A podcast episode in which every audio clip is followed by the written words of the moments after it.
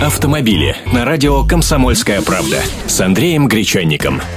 Здравствуйте. С классической Нивой, оказывается, рано прощаться. АвтоВАЗ не собирается снимать «Ладу 4 на 4 так модель называется сейчас официально, с производства в 2017 году, как это планировалось ранее. Автомобиль будет производиться до 2021 года. Изменение экстерьера внедорожника не предусмотрено вплоть до завершения его производства, но доработки модели все же будут. Главным изменением станет новый мотор. На внедорожник установят 16-клапанный двигатель двигатель от модели Приора, который будет немного дефорсирован, зато в сравнении с нынешним восьмиклапанным мотором объемом 1,7 литра он будет иметь более высокий крутящий момент. Естественно, придется переделывать узел сцепления, ибо коробка передач останется прежней. Межосевой дифференциал сделают электрическим, то есть одним рычагом в салоне станет меньше. Автомобиль также получит новый картер двигателя, будет модернизирован подрамник, карданные шарниры заменят шрусами. Кроме того, самый дешевый российский внедорожник получит ряд опций по части комфорта.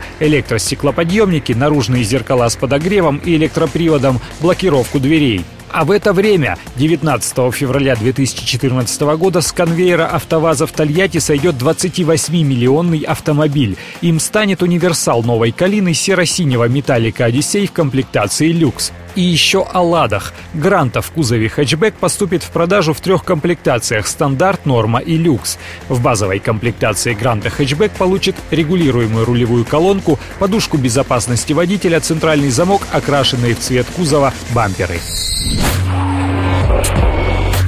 Автомобили.